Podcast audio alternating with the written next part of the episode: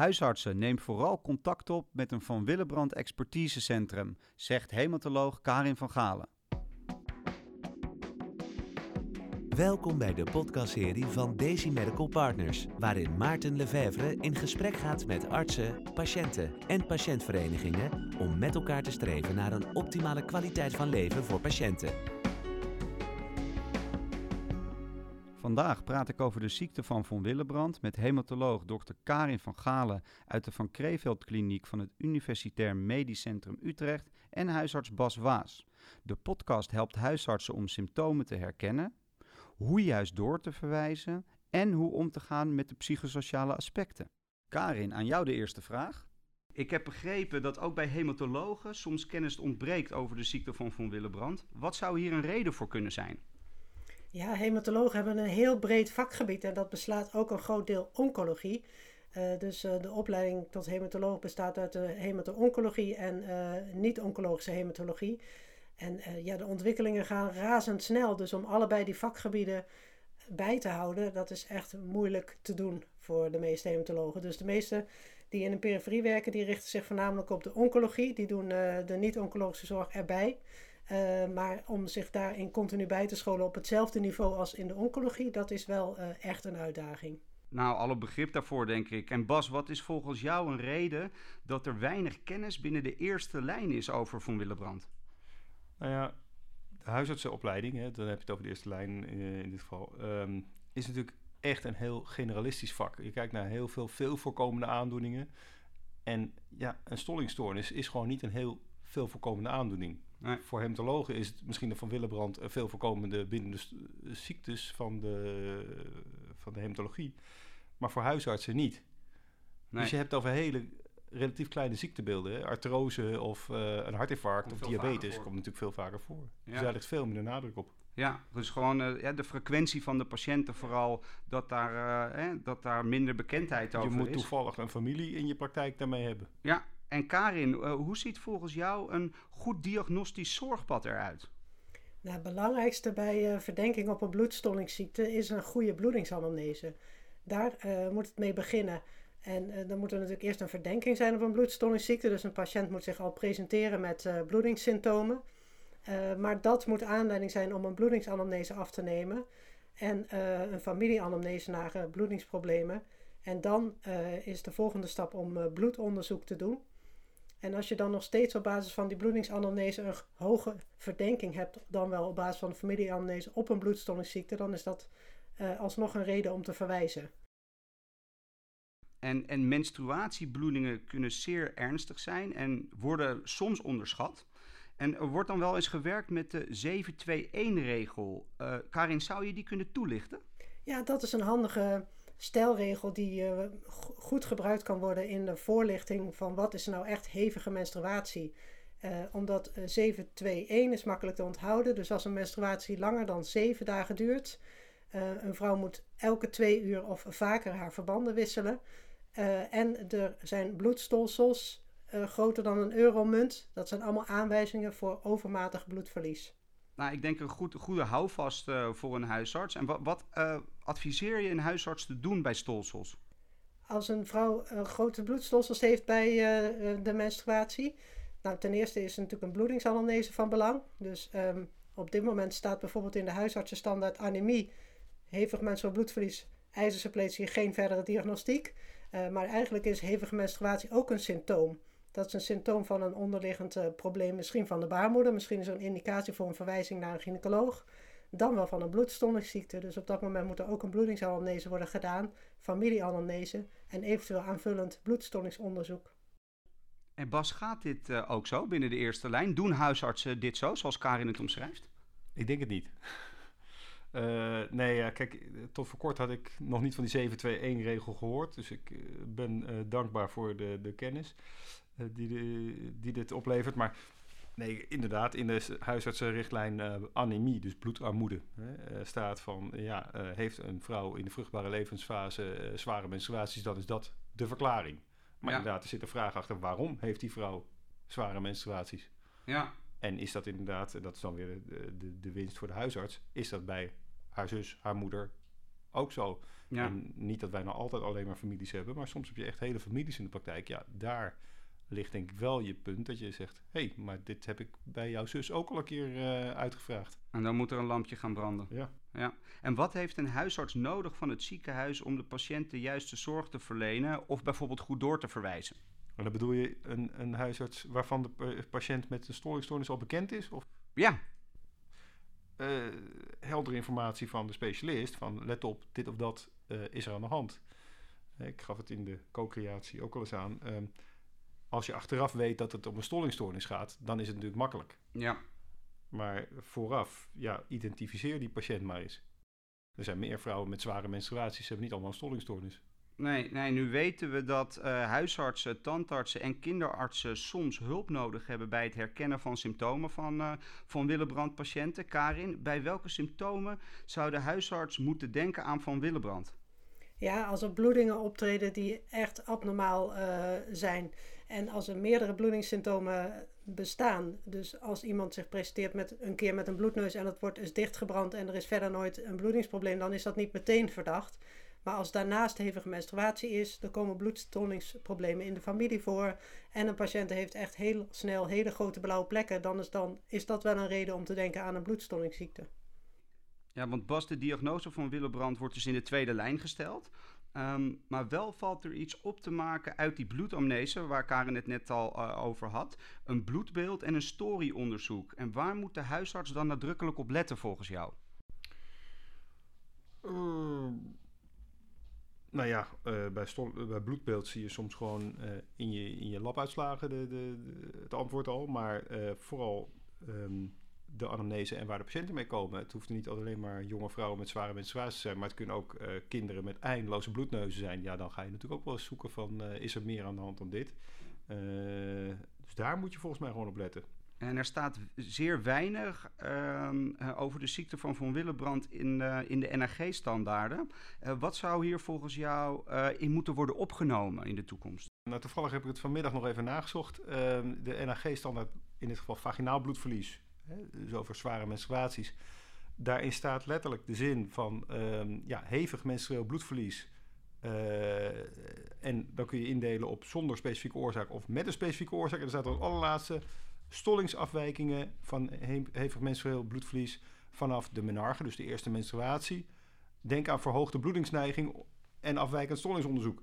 Ja, dat is natuurlijk eh, informatie van niks. Dus er zou gewoon moeten staan van bij veel bloedneuzen, er zou eigenlijk gewoon een soort rijtje moeten komen. Denk bij deze en deze, deze dingen. Bloedneuzen, maar ook bij hevige menstruaties, wondjes die alsmaar blijven bloeden, problemen bij operaties, ga eens maar door. Ja. Eh, gewoon vaker aan stolling en doe een familie een soort afvinklijst. Eh, Ja, hè? ja. Eh, Karin, hoe moeten de richtlijnen wat jou betreft worden aangepast om tot de optimale zorg voor Von Willebrand patiënten te komen? Als je al vindt dat die richtlijnen aangepast moeten worden. Nou, en ten eerste zou die richtlijn hevig menstrueel bloedverlies moeten worden aangepast, want een bloedstollingsziekte is helemaal niet zeldzaam als onderliggende oorzaak. Dus daar zou op zijn minst moeten instaan dat je, dat je gewoon altijd een bloedingsanamnese doet bij hevige menstruatie en bij verdenking eh, laagdrempelig bloedonderzoek inzet. En ik denk dat het voor huisartsen ook heel prettig zou zijn als er gewoon een standaard zou zijn over eh, verdenking bloedstollingsziekte. Want volgens mij presenteren ook veel mensen zich met blauwe plekken bijvoorbeeld in de eerste lijn. Dat is iets waar mensen zich dan zorgen over maken. Dan denken ze aan een, mogelijk aan een ernstige onderliggende ziekte. Eh, maar dat is lang niet altijd verdacht voor een stollingsstoornis. En als de huisarts al een duidelijke standaard heeft wat hij moet uitvragen en wanneer er een indicatie is voor verder onderzoek en eventueel verwijzing, dan zou hem dat hem en haar dat erg helpen, denk ik.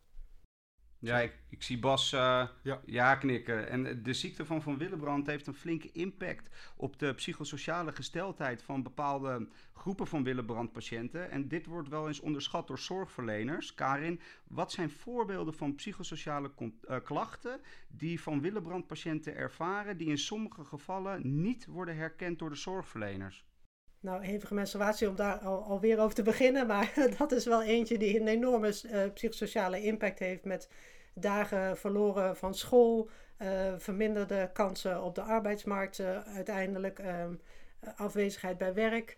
En ehm, ja, dat zijn dingen die onopgemerkt blijven.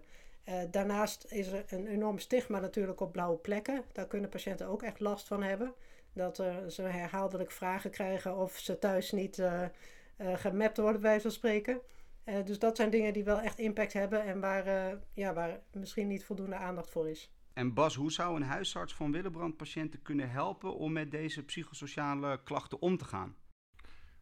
Ja, ik denk dat dat niet alleen voor Van Willebrand geldt, maar voor alle uh, stollings, dan wel bloedingsziekten. Maar ehm, het bespreekbaar maken.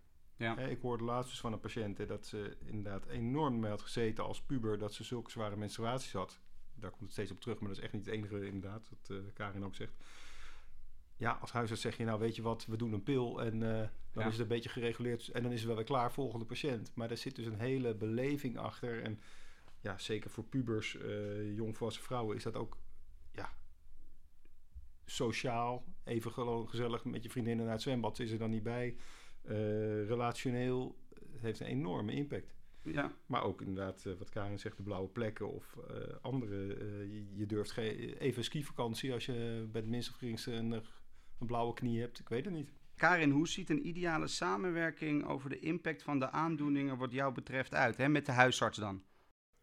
Uh, nou, als een patiënt echt een diagnose bloedstollingsziekte heeft en die is bekend in een hemofilie behandelcentrum, dan zit daar een multidisciplinair team om die patiënt te ondersteunen. Uh, er zijn ook multidisciplinaire overleggen. En als wij ons echt zorgen maken over thuissituatie enzovoorts, dan, uh, of, of, of, een familiesysteem wat niet echt goed in elkaar zit, dan, dan nemen we ook echt contact op met de huisarts om daarin ook ondersteuning te bieden. En verder is het denk ik goed als patiënten zich in ieder geval gehoord voelen als de huisarts op de hoogte is van wat er speelt bij die patiënt. Uh, zodat hij als hij met een uh, kleinere klacht dan bij de huisarts komt, die huisarts ook weet waar het over gaat. Een patiënt kan zich natuurlijk heel onveilig voelen op het moment dat hij een zorgverlener treft die voor zijn of haar gevoel geen idee heeft uh, wat de ziekte is waar die mee kampt. Ja, en Bas, kan jij je hier ook in vinden, ehm, wat Karin zegt? Herken je dit? Ja, uh, het, het, het, meest ideale is gewoon korte lijnen met de, met de tweede of in dit geval zelfs derde lijn. Dus dat er, als er wat is, gewoon een belletje komt. En dit, dit soort families, zeker als het wat grotere impact heeft, die lopen voor een groot deel in de academische centra. Dus die zie je dan als huisarts al bijna niet. Nee. Ja. maar dan is juist korte lijnen met de patiënt en de, en de specialist heel belangrijk. En ja, dus dat zou je misschien als een ideale samenwerking kunnen zien. Um, gebeurt het ook altijd? Uh, nou ja, zoveel patiënten met Van heb ik dus niet. Dus waar ik over kan oordelen is dan één familie in mijn praktijk. Daar heb ik nu wel korte lijnen met de, met de familie zelf, met de specialisten iets minder. Maar goed, er zijn ook niet hele grote problemen. Dus dat is, geldt, is niet helemaal eerlijk. Nee, maar zie je bijvoorbeeld een verschil tussen de periferie en de academie? Over in zijn algemeenheid, dan heb ik het dus niet over Van Willebrand en die behandelaren. Maar in zijn algemeenheid zie ik dat ik in de periferie dus in de ziekenhuizen, eh, in mijn geval in Haarlem of in uh, Beverwijk, veel sneller berichtgeving terug heb. Of snel even een belletje dan vanuit de academie. Ja, dus dat is misschien iets wat de academie weer van de periferie kan leren. Ja. Nou, mooie tip, denk ik. En Karin, kunnen van Willebrand patiënten met ernstige psychosociale klachten in de periferie worden behandeld wat jou betreft? Nee, dat, dat vind ik eigenlijk niet. Ik denk niet dat in een perifere ziekenhuis daar de, de middelen voor zijn en de tijd om zo'n patiënt multidisciplinair te behandelen.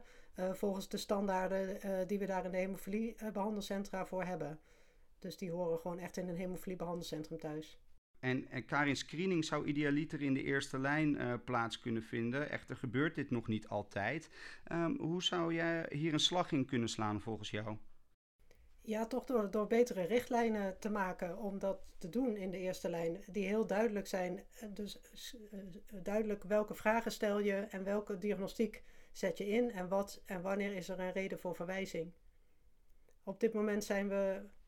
Ja, we gaan binnenkort ook starten met een wetenschappelijk onderzoek bij ons in de regio in de eerste lijn. Waarbij we een bloedingsvragenlijst gaan introduceren die patiënten zelf kunnen invullen. En waar een score uitkomt. En die score geeft dan aanleiding tot wel of niet doen van verder onderzoek. Uh, en dat zou natuurlijk ideaal zijn als dat in de eerste lijn werkt. Dat moet natuurlijk gevalideerd worden. Je moet kijken of die vragenlijst uh, goed werkt. Um, maar als zoiets op thuisarts bijvoorbeeld zou kunnen staan en patiënten vullen dat zelf in, dan, uh, dan heeft de huisarts daar relatief weinig werk aan. En dat is een hele makkelijke voorsorteermanier.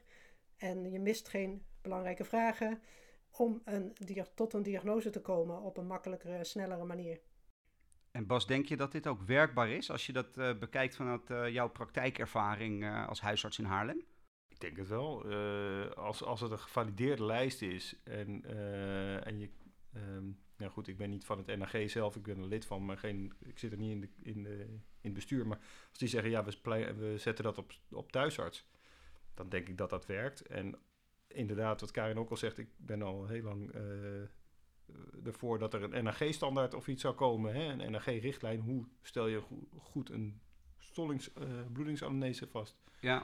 En een stollingsproblematiek. Uh, dus dat zou zeker helpen. Ja, ik denk dat we dat ook wel als rode draad uh, terugzien in dit gesprek. En uh, we komen alweer bij het laatste onderwerp aan uh, van de podcast. Karin die noemde het net al. Hè. Multidisciplinair overleg kan sterk bijdragen. Ook aan het verder optimaliseren van het Van Willebrand zorgpad.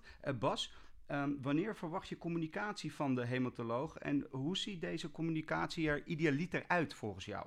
Nou ja, gewoon dokters uh, schrijven elkaar brieven en dat bedoel ik uh, echt gewoon via de computer. Dus, en als iemand dus op de poli is geweest, minimaal jaarlijks dat je even een update krijgt. En uiteraard als er tussendoor iets ernstigs aan de hand is, hè, een patiënt wordt opgenomen met zware gewrichtsbloeding, dan is het wel fijn als je dat ook te horen krijgt. Maar dat is eigenlijk niet meer dan logisch.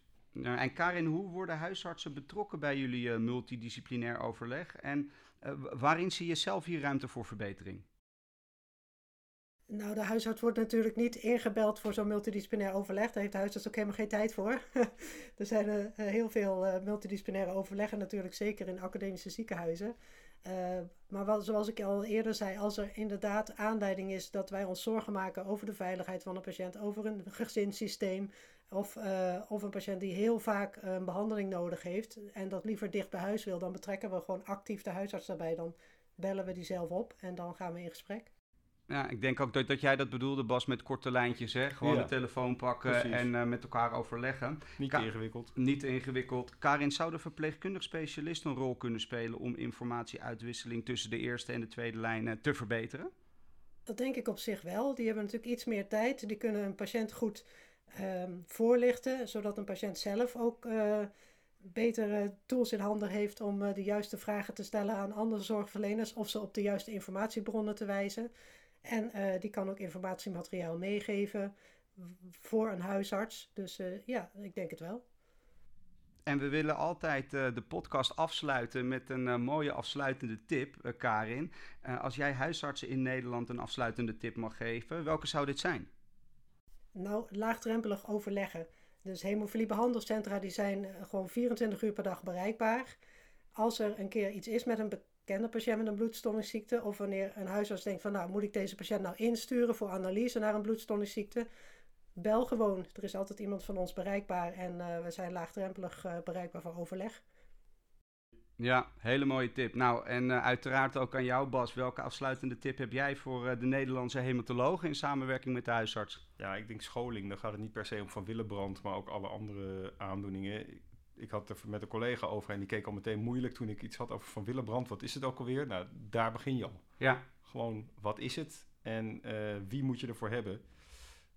ik denk als je kennis hebt onder huisartsen, dat je ook niet zoveel moeite hebt om die vragenlijsten van goede anamnese uh, en, en herkenning uh, te realiseren. Ja, helder. Uh, ik denk hele mooie uitkomsten in deze podcast over de ziekte van Von Willebrand. Karin en Bas, ontzettend bedankt. Ik vond het een erg leuk gesprek en hopelijk tot snel. Deze podcast is financieel mogelijk gemaakt door Takeda. De hierin besproken meningen en ervaringen zijn afkomstig van de geïnterviewde persoon. Takeda heeft geen invloed op de inhoud gehad.